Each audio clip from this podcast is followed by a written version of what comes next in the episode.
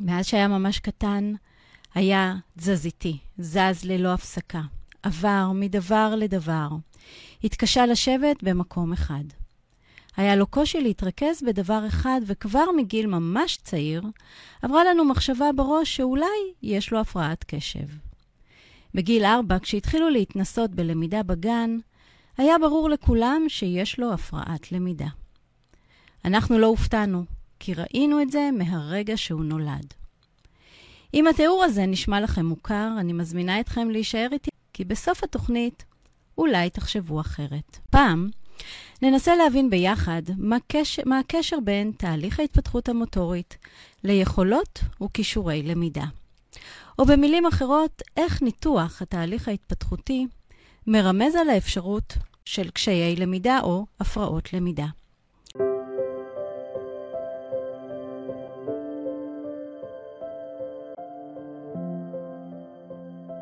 היי, אני טל קבסה, מייסדת הגישה לרפואה הוליסטית לילדים, ואתם מאזינים למדברים ילדים, הפודקאסט העוסק בקשר שבין תהליכי ההתפתחות של התינוק והילד ותפקודי היומיום. עד גיל שנתיים בונה התינוק תשתיות המכינות אותו לחיים, אלא שהאופן בו הוא בונה אותן ישפיע על התפקוד שלו לא רק בשנים הראשונות, אלא גם בחייו הבוגרים, ולנו יש אפשרות להשפיע עליהן. ככל שנבסס את התשתיות בצורה הנכונה, ככל שנאתר קשיים מוקדם וניתן להם מענה, כך נבטיח לילדים שלנו עתיד מלא מימוש. הפודקאסט הזה מוקדש לכם ההורים, להנגיש לכם מידע ולהציע כלים באמצעותם תוכלו להשפיע על עתיד הילדים שלכם. מדברים ילדים, אנחנו מתחילים.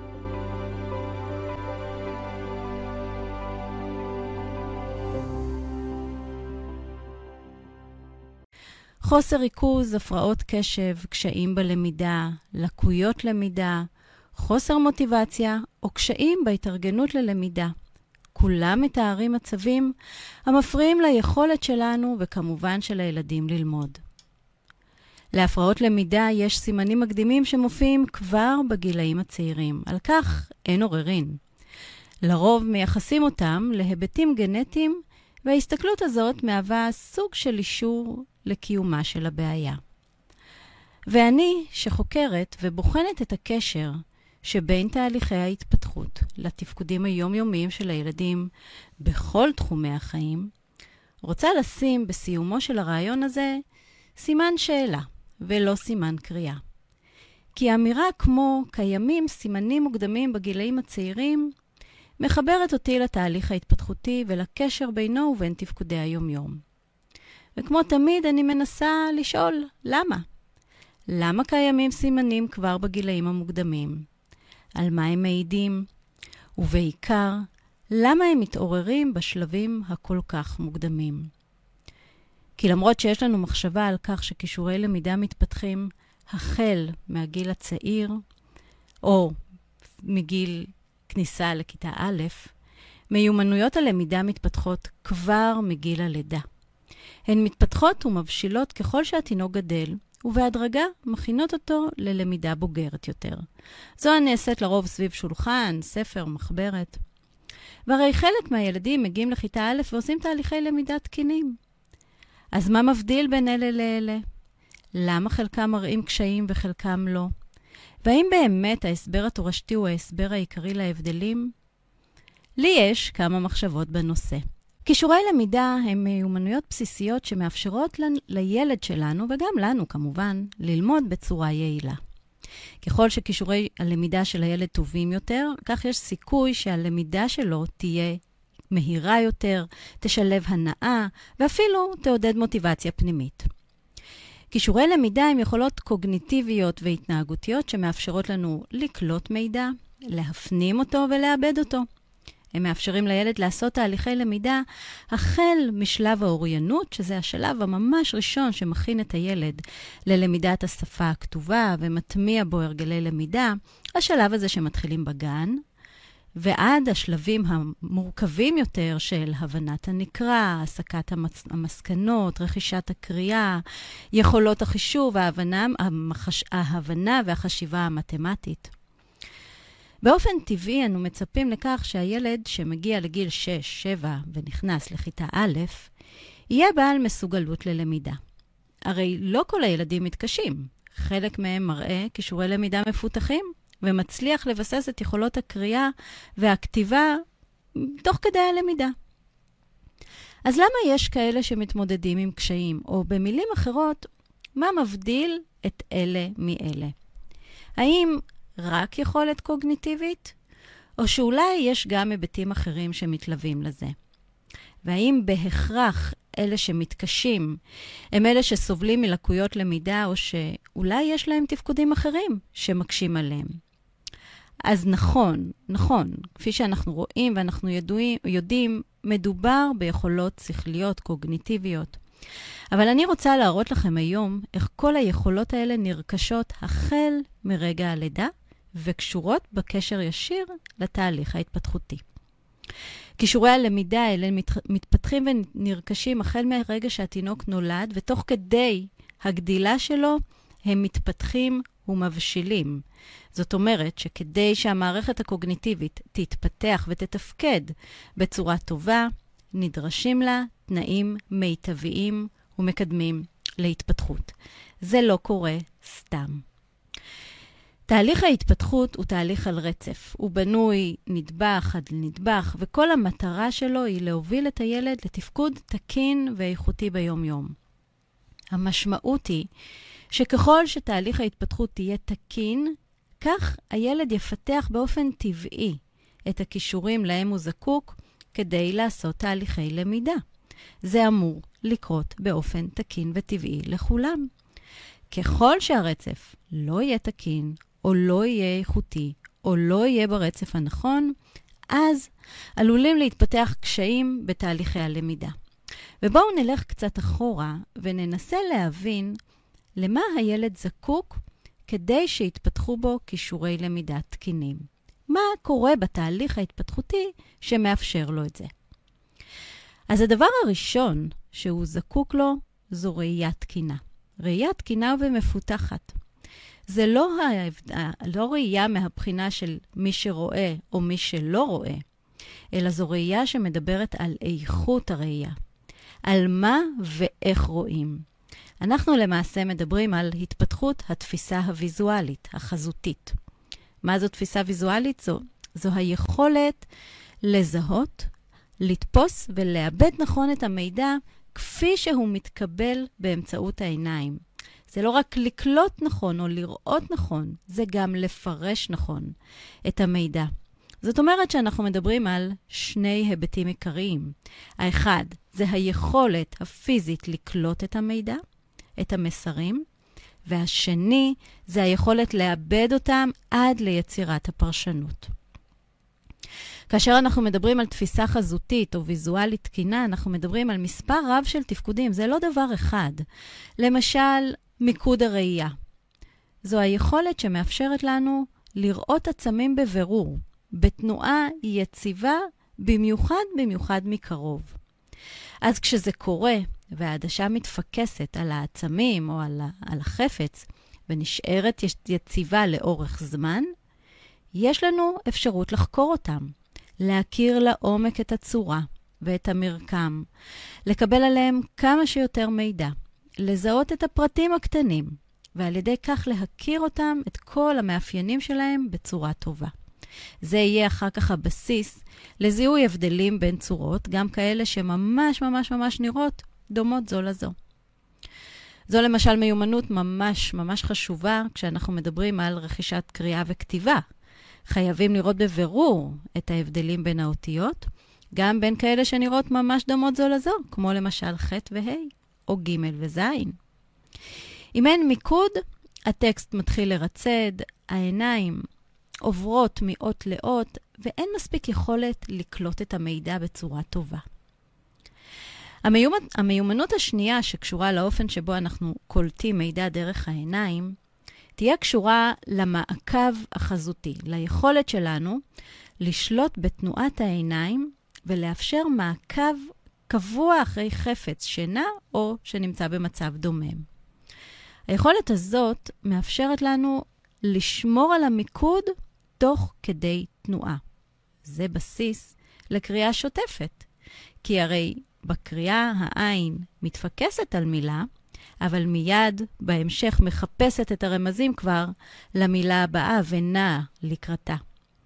וכשאין מעקב חזותי תקין, אנחנו עלולים לאבד את הרצף, לדלג בין המילים ובין השורות, וכפועל יוצא של הדבר הזה, יש לנו קושי להבין את הטקסט. אילו עוד היבטים בתפיסה החזותית יש לנו? למשל, קביעות הצורה. קביעות הצורה זו מיומנות תפיסתית, מיומנות שנקלטת באמצעות החושים, חוש הראייה וחוש, חושים נוספים כמו תחושה. והיא מאפשרת לילד להבין שצורה או אובייקט נשארים זהים גם כאשר הם משתנים בגודל, בצבע או אפילו במיקום שלהם, במרחב. זו מיומנות שמאפשרת לילד אחר כך לקרוא לצורה בשם, לשיים אותה נכון, להבין שהחפצים לא משתנים רק בגלל שהתפאורה שלהם משתנה.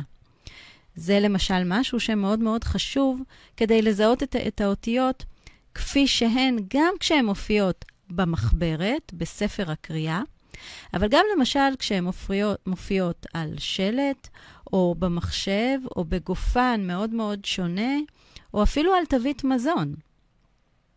ודוגמה אחרונה להיבטים שקשורים לתפיסה חזותית, זה הזיכרון החזותי.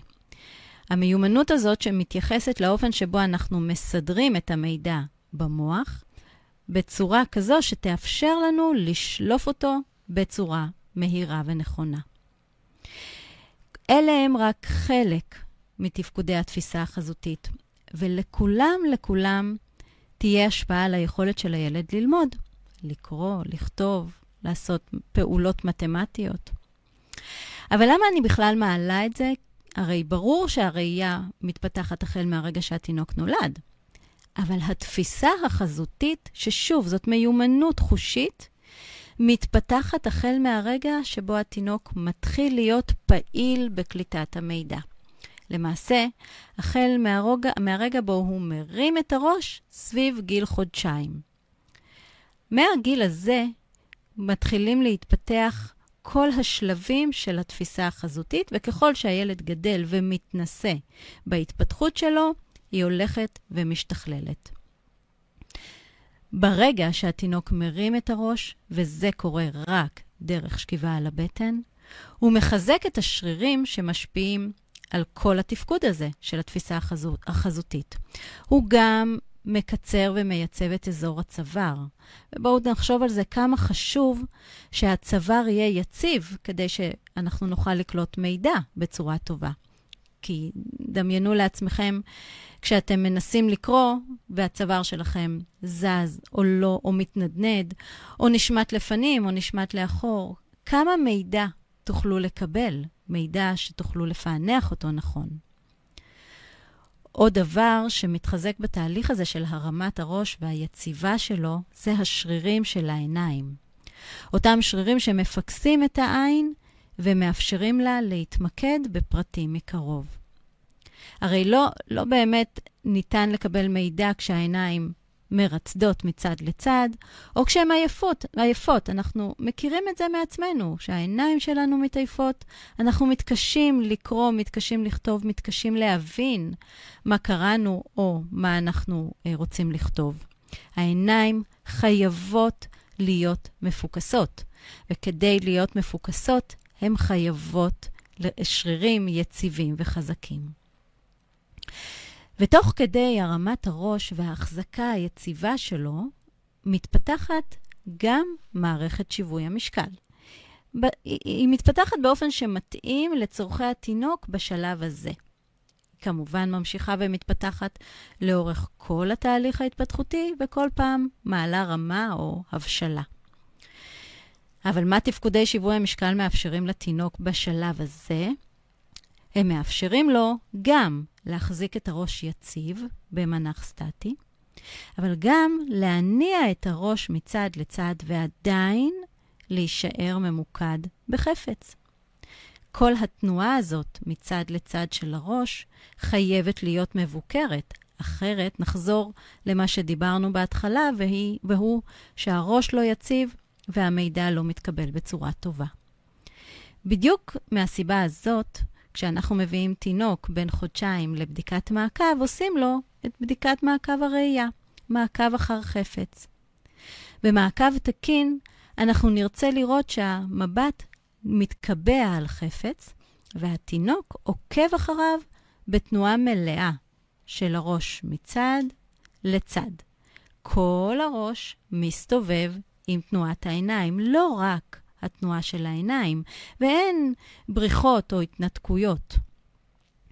וכדי שנבחן את האיכות של התפקוד הזה, כדאי שהבדיקה הזאת תיעשה דווקא כשהתינוק שוכב על הבטן, והוא צריך להחזיק את הראש יציב ולהניע אותו מצד לצד תוך כדי ההחזקה כנגד כוח הכבידה. כי הרי כשהוא שוכב על הגב, הוא מקבל תמיכה מלאה ואין בית, אין, אין צורך או אין חיזוק אקטיבי של השרירים. ומה יקרה כשהתינוק לא שוכב על הבטן ולא מרים את הראש לאורך תהליך ההתפתחות?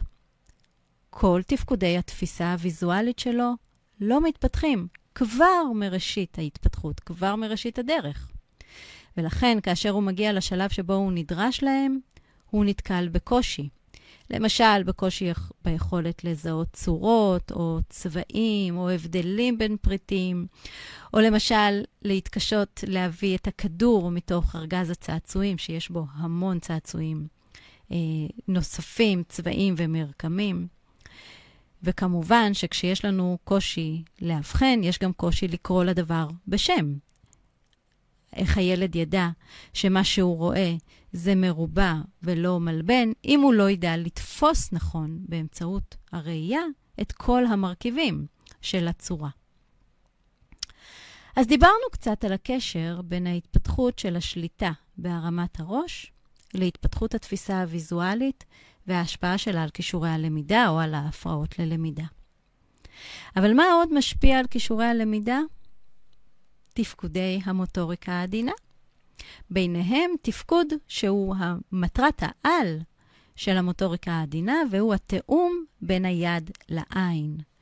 זה שמאפשר לנו להעתיק, זאת אומרת, לראות צורה ולעשות אותה עם היד שלנו. זה התפקוד שמאפשר לילד לשרטט קו דרך כמה נקודות, או למשל לגזור בצורה תקינה. ועל כל הדברים האלה מתבססת הלמידה בשלביה הראשונים. תיאום עין יד זו מיומנות שמחברת בין המידע שמתקבל דרך העיניים ליכולת להוציא אותו לפועל דרך הידיים. וכמו שאמרתי, זה קשור לתחומי המוטוריקה העדינה. כדי שהילד יוכל לפתח את השליטה בה וליהנות ממנה, הוא צריך כמה דברים בסיסיים. הוא צריך שליטה בשרירי פלג הגוף העליון, שרירי הגב, בית החזה, חגורת הכתפיים, ידיים. למעשה, הוא צריך שליטה טובה במוטוריקה הגסה שלו, בשרירים הגדולים שלו. הוא צריך גם שליטה טובה של העיניים והראייה, ודיברנו על התפיסה הוויזואלית. הוא גם צריך שליטה טובה בתפקודי הידיים עצמם, בשרירים הקטנים של כפות הידיים, בהפרדת האצבעות, בתנועה של, בהפרדת התנועה של כף היד משורש כף היד. ואז, כשהתיאום בין העין ליד מפותח, הוא משמש בסיס מאוד מאוד חיוני ללמידה, לקריאה מצרפת לכתיבה, לאחיזה תקינה של כלי הכתיבה, לגזירה, ועוד ועוד. ומה שמעניין הוא שהתיאום בין העין ליד מתפתח כבר בחודשים הראשונים לחיים, ממש ממש בראשית ההתפתחות, משלב הרמת הראש בשכיבה על הבטן. כשהתינוק שוכב נכון על הבטן, כפות הידיים שלו נמצאות משני צידי הראש, הן קרובות זו לזו. הוא מתחיל להתאמן בהרמת הראש, הוא קצת מניע את פלג הגוף העליון, ותוך כדי התנועה הזאת, הוא מפגיש בטעות בין הידיים. ברגע שהוא מפגיש אותם, הוא מרגיש אותן. וההרגשה הזאת גורמת לו להסב את המבט לראשונה. וכך נוצר הקשר הממש ממש ממש ראשוני בין העין והיד. כמו שאמרתי, זה מתפתח סביב גיל חודשיים, חודשיים וחצי, משהו כזה, נגיד בין חודשיים לשלושה. ותראו כמה זה מדהים, כי זה קורה ממש ממש בסמיכות להתפתחות של התפיסה הוויזואלית. כי למעשה, תיאום העין יד משלב בתוכו את תפקודי התפיסה הוויזואלית. ומהשלב הזה, מהזמן הזה, ככל שהתינוק יתפתח מוטורית וחושית, הוא ימשיך לחזק את שרירי הצוואר והגב והידיים, והוא ימשיך לשכלל את תאומי המוטוריקה העדינה שלו, וכמובן לפתח את כישורי הלמידה שלו, את היכולת שלו לקלוט מידע בצורה טובה ולפרש אותו נכון. וכמו שדיברנו מקודם, גם זה לא יוכל לקרות בצורה טובה אם התינוק שוכב על הגב. אחת הסיבות לזה היא שבשכיבה על הגב, לרוב הראש יהיה מוסט לצד אחד. תסתכלו על עצמכם כשאתם שוכבים על הגב ותגלו שהראש שלכם כמעט תמיד מופנה לאותו צד. מה ש... כש, כשאנחנו מדברים על תהליך ההתפתחות, זה עלול להשפיע על כך שההתפתחות של הראייה תתפתח יותר בצד אחד, שתפקודים של היד יתפתחו יותר בצד אחד, אה, ואז יש לנו חלקים שלמים במוח שלא מקבלים מענה או גירויים. גם עוד דבר שקורה בשכיבה על הגב זה שהידיים נפרסות מאוד לצדדים בגלל כוח הכבידה. ואז כדי שהתינוק יוכל להפגיש אותן, הוא צריך לעשות תנועה אקטיבית מאוד מאוד גדולה, אבל הוא לא רואה את הידיים, ולכן גם התנועה שלו הופכת להיות מאוד מאוד קשה. יש תינוקות שמצליחים לעשות את זה בצורה איכותית, אבל לרוב נדרשת פה שליטה טובה בשרירים, ובגיל הזה זה עדיין לא מספיק מפותח. ולכן שכיבה מרובה על הגב זו שכיבה שאנחנו יודעים שיכולה להיות לה השפעה על התפתחות של כישורי למידה טבעיים. ועוד דבר שמשפיע מאוד על כישורי הלמידה זה ההתפתחות של היד הדומיננטית. היד הזאת שמחליטה או מבחינה בין האם אני ימנית או שמאלית. כי הרי כדי לכתוב באופן יעיל או לצייר או לגזור או לעשות כל מיני פעולות יעילות, אני צריכה שתהיה לי שליטה מלאה וטובה ביד אחת. בחירת הצד הדומיננטי נעשית על ידי המוח, זה לא על ידי, אה, אה, זה לא משהו רצוני, זה משהו שהמוח מחליט עליו. והיא שוב מאפשרת לילד לפעול בצורה מבוקרת, יעילה וחסכונית מבחינת האנרגיה שאני משקיעה בפעולה. למה אני מתכוונת? אם למשל אני רוצה לכתוב, ואני יודעת מה הצד הדומיננטי, אז אני מיד לוקחת את כלי הכתיבה ביד ימין, אני ימנית, ואני מתחילה לכתוב. השליטה ביד מאפשרת לי לעשות פעולות אוטומטיות, מהירות, מיידיות. אבל לא רק היד הדומיננטית משתתפת בתהליך, כי ליד, לצד היד הדומיננטית, ליד השנייה יש תפקיד מאוד מאוד משמעותי. אם אנחנו מדברים על כתיבה או גזירה, היד הלא דומיננטית מחזיקה את הדף או מחזיקה את הגוף. יש לה תפקידים חשובים בעיצוב. אז אם אני לוקחת את הנייר ואני רוצה לגזור, אני מחזיקה את המספריים ביד ימין, גוזרת, והיד השמאלית מחזיקה ומזיזה לי את היד. ומה קורה כשאין לי צד דומיננטי? יש קושי מאוד מאוד גדול בהתמדה בפעולה עם יד אחת. ואז אנחנו נראה שהילד, למשל, מתחיל לכתוב או לצייר או לגזור, זה לא באמת משנה. אה, ביד אחת, ואחרי כמה תנועות הוא מתעייף, שומט את העיפרון, עובר ליד השנייה. זה לא ממש נוח לו, אז הוא שומט את העיפרון, עובר ליד הראשונה. וכל הפעולה הזאת מונעת את הרצף ואת השטף של הדברים. היא כמובן גוזלת ממנו המון אנרגיה, כי כל פעם הוא צריך להתחיל את הפעולה מחדש. היא מנתקת לו את חוט המחשבה, והיא פוגעת לו כמובן בריכוז לאורך זמן. אז מה הקשר בין בחירת צד דומיננטי להתפתחות? הרי אמרנו שמדובר בתהליך של המוח. אז בחירת הצד הדומיננטי נעשית החל מגיל כשנתיים וחצי, וכדי שהיא תיעשה באופן יעיל ואיכותי, היא צריכה להיות מבוססת על סימטריה. זאת אומרת, בשנ... בשנים הראשונות של, התינוק, של ההתפתחות של התינוק, הוא לומד לעשות את כל הדברים באופן שווה בשני הצדדים.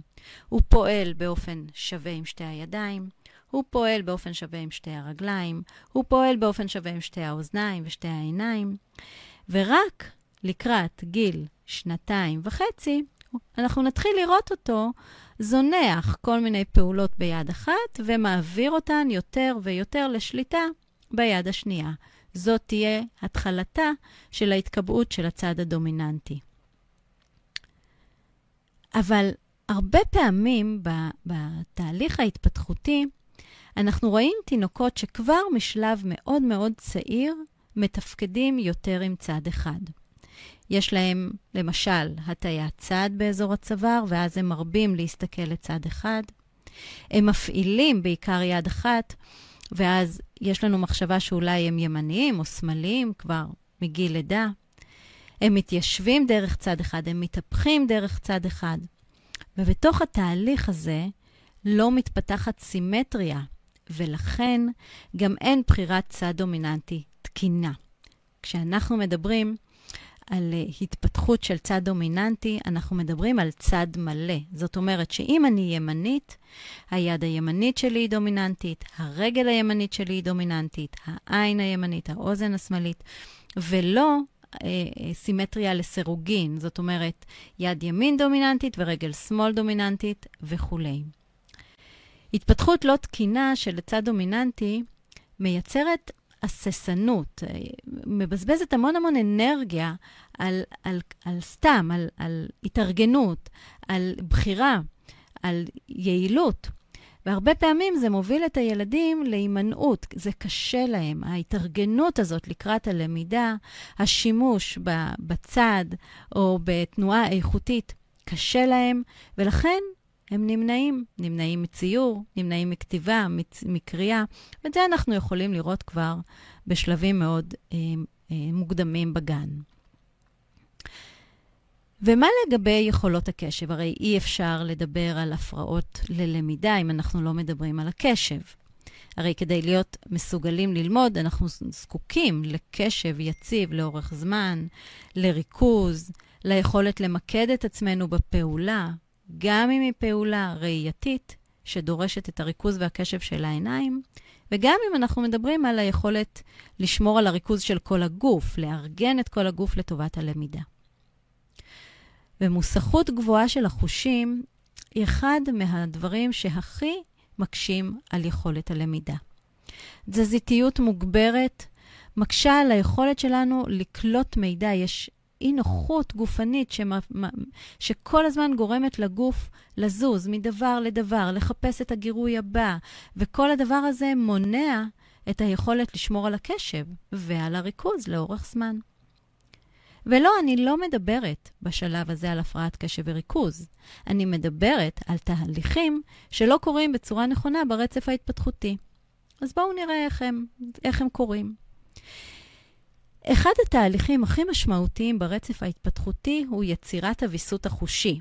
זאת אומרת, המצב שבו יש קליטה טובה עם הגוף של כל הגירויים, ויש תגובה מותאמת להם. זאת אומרת, אני קולטת מידע בצורה טובה, ואני מגיבה לו בצורה טובה. את, החוש... את המידע שמסתובב סביבנו אנחנו מקבלים באמצעות החושים, גם אלה שחיצוניים, מה שאנחנו מכירים, ראייה, שמיעה, מגע וכולי, אבל גם חושים פנימיים. יש לנו שלושה חושים פנימיים שמשתתפים בתהליך הזה של קליטת המידע. התגובה לחושים, למידע שנקלט על ידי החושים, תמיד, תמיד, תמיד תהיה מוטורית. אם אני אחזור רגע לדוגמאות שדיברתי עליהן היום, אז בואו נדבר למשל על הקריאה בקול רם. אני קולטת את המידע באמצעות הראייה. יש תגובה שרירית של העיניים, דיברנו על זה, הפיקוס, התפיסה, היכולת להעביר את העין מצד לצד. אז יש תגובה שרירית של העיניים, מוטורית, ויש גם תגובה שרירית של הפה, כי אני קוראת בקול רם. אז יש גם קליטת מידע, אבל גם יצירת תגובה מוטורית. ואם אני גוזרת, שזה עוד דוגמה שדיברנו עליה היום, אז יש, הרבה, יש קליטה של הרבה מידע באמצעות מערכת התחושה. אני מרגישה את הדף, אני מרגישה את המספריים, אני קולטת מידע דרך העיניים ומייצרת תגובה דרך הידיים, אני גוזרת. בסופו של דבר, הפעולה היא פעולה מוטורית. ותהליך יצירת הוויסות הוא תהליך שמתפתח לאורך שלבי ההתפתחות המוטורית מהרגע שהתינוק נולד, וכדי שהוא יקרה בצורה טובה, הוא מחייב תשתית מוטורית תקינה. אז מה יקרה למשל אם לילד שלנו יש רגישות יתר חושית? ברגישות יתר חושית, כל החושים מאוד מאוד ערניים, דרוכים, רגישים מדי. ולכן הם חווים את המידע שנקלט מהסביבה בעוצמות מאוד מאוד גבוהות, ולרוב לא, לא כל כך נעימות, זאת אומרת אפילו מטרידות. חשוב להסביר שאנחנו, כשלא מדבר, כשאנחנו קולטים את המידע בעוצמות גבוהות, זה לא כי המידע עצמו הוא גבוה, זה כי האופן שבו אנחנו קולטים אותו הוא, גובה, הוא גבוה. כי האור הוא אור, העוצמה שלו היא עוצמה, השמש היא שמש והטמפרטורה היא טמפרטורה. מה ששונה הוא האופן שבו אנחנו קולטים ומפרשים את המידע. כך למשל, ילד שיש לו רגישות יתר לראייה, עלול מאוד להסתנוור מאור או מצבעים מסוימים. סביר שהוא יתקשה לראות דברים מקרוב, וזה יכול להשפיע ממש ממש בקלות על היכולת שלו לכתוב ולקרוא מספר. יהיה לו אולי יותר קל לקרוא משהו מרחוק, אבל כשזה מונח לפניו, יש לו קושי מאוד גדול לקבל את המידע. אבל לא רק מערכת הראייה יכולה להיות ברגישות יתר. מה לגבי מערכת התחושה, מערכת המגע? תארו לכם איך הילד שלכם יכול לשמור על ריכוז כשהבגד לא נעים לו, כשהוא לובש בגד שלא נעים לו, או כשיש לו, אה, כשהוא מחזיק מחק והוא צריך למחוק והמגע לא נעים לו, או כשהכיסא שעליו הוא יושב לא נוח לו. ומה אם יש לו רגישות לריחות? איך אפשר ללמוד כשהילד שיושב לידי מזיע כי זה עתה הוא חזר ממשחק כדורגל בהפסקה, או כשלילד, זה שיושב שלושה שולחנות רחוקים ממני, יש כריך עם ביצה או נקניק בתיק. ואני בכוונה נותנת את, הדוגמות, את הדוגמה הזאת כי ילדים שרגישים לריחות מריחים דברים שנמצאים במרחק מהם, בחלל שבו הם נמצאים, גם אם זה לא קורה ממש, ממש לידם. ואם ניקח ילד כזה עם רגישות יתר חושית וננסה לעשות איתו תהליכי למידה בגן, איך הוא יכול לקלוט את המידע כשיש רעש של ילדים, ותנועה של ילדים, וצבעים, ומשחקים, וגירויים, וריחות? איך אפשר ללמוד ככה? ולא, הבעיה היא, בשלב זה לפחות, לא בהפרעת הקשב, אלא ביכולת שלו לקלוט את המידע באמצעות החושים. ומה לגבי המצב ההפוך? המצב הזה של התת-רגישות? זה מצב שבו החושים לא מספיק ערניים כדי לקלוט את המידע, אז הילד מפספס, פשוט מפספס המון מידע. הוא לא רואה, הוא לא מספיק שומע, הוא לא לגמרי נמצא בתוך הסיטואציה.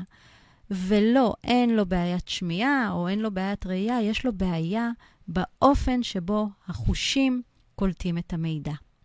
ואם הוא לא שומע מספיק טוב, הוא גם לא יכול לדבר מספיק טוב, ולכן זה יכול להשפיע על כל כישורי הלמידה שלו. ולפעמים החוסר הזה של התחושה מייצר אצלו איזשהו אי שקט, או מעורר אותו לחפש גירויים באופן מוגבר. ואז במקום לשבת וללמוד, הוא חסר מנוחה, והוא קם, והולך, ומחפש, ונוגע בכל מיני דברים, ולפעמים נוגע בחברים, ולפעמים הוא מייצר לעצמו קולות כדי לעורר את השמיעה. וכל אלה מסיחים אותו מהיכולת שלו ללמוד. ואחת המערכות המשמעותיות ביותר מבחינת יכולת הוויסות, זאת שמפריעה לקשב בצורה ממש ממש ישירה, היא מערכת שיווי המשקל. עליה אני אדבר בתוכנית נפרדת, אבל מה שחשוב לענייננו היום, זה העובדה שכשהמערכת הזאת לא מבוסתת, היא תיצור או תזזיתיות מוגברת, חיפוש מוגבר אחרי תנועה, ואז אנחנו נראה את הילדים זזים, קמים, מתיישבים, אה, אה, מתקשים אה, לשבת ולעשות משהו אחד לאורך זמן, וזה כמובן יש, ישפיע על הריכוז שלהם. או לחילופין, נראה ישיבה קפואה על הכיסא, מה שגם כן עלול לפגוע בתנוע, ביכולת הלמידה, כי בלמידה אנחנו חייבים להיות פעילים. הראש תמיד זז, הידיים זזות, כל הגוף משתתף בתנועה. אבל הילד הזה, שמערכת שיווי המשקל שלו מאוד מאוד מאוד רגישה, הוא לא יכול להתמודד עם תנועה בכלל. במקום שהקשב והערנות שלו יופנו ללמידה, הם מופנים להישרדות שלו, לשמירה שלו על עצמו מפני תנועה.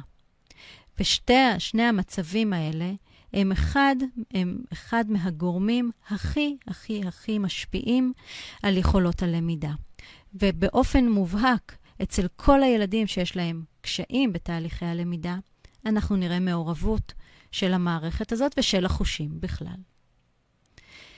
ועוד דבר, אה, אולי אחרון להיום, שאנחנו זקוקים לו לצורך הלמידה, הוא יציבה תקינה.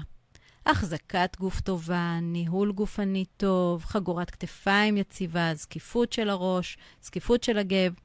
כל אלה מאפשרים לגוף שלנו לקלוט את המידע בצורה טובה. מאפשרים לנו לנהל את המשאבים האנרגטיים שלנו בצורה טובה כדי לעשות תהליכי למידה. והנתון המאוד מאוד מעניין הוא שיציבה היא עניין התפתחותי.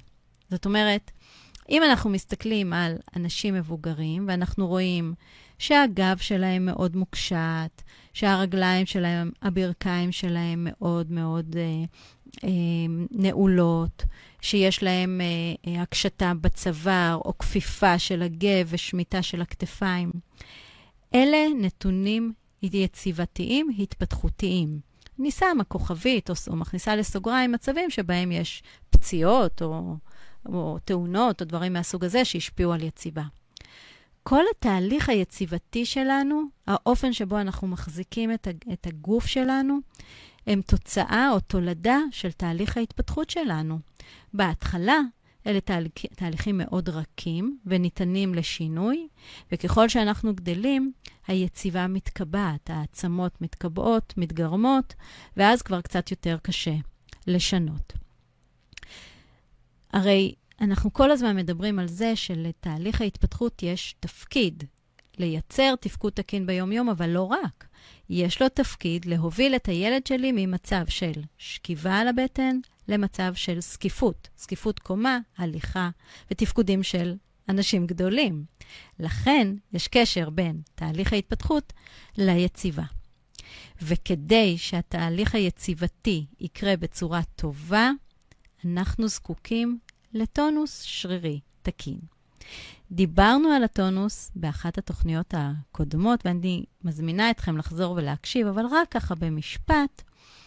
כדי שהתהליך ההתפתחותי יקרה כמו שצריך, אנחנו זקוקים לטונוס מאוזן, כזה שהוא אה, אה, יציב, כזה שמאפשר לי גם לכווץ את השרירים ולחזק אותם, וגם להגמיש אותם ולהרפות אותם. ובכל המצבים שבהם הוא לא מאוזן, יש השפעה מאוד משמעותית על תהליך ההתפתחות, על תהליך היציבה, ולכן גם על תהליך הלמידה. למשל, אני אתן דוגמה לטונוס שרירים מוגבר. בטונוס מוגבר אנחנו נראה את הנוקשות הזאת של הגוף, את חוסר הגמישות, אנחנו נראה אה, התפתחות מאוד מהירה, דילוג על שלבים שהם חיוניים ליצירה הזאת של, ה... של היציבה, תזזיתיות מוגברת, והרבה פעמים מוסכות גבוהה וחוסר יכולת לשבת לאורך זמן כי לא נוח. כמובן שזה נכון גם למתח שרירי נמוך, וכל הדבר הזה, כשהיציבה לא תקינה, זה ישפיע על האופן שבו אנחנו נשתמש בחושים שיש לנו בראש כדי לקלוט את המידע. זה ישפיע על תפקודי הידיים שיעשו לנו תיאום של עין יד.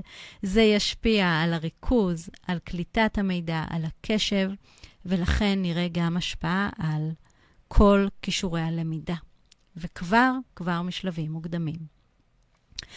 ואלו רק כמה דוגמאות לאופן שבו כישורי הלמידה מתפתחים לאורך התהליך ההתפתחותי.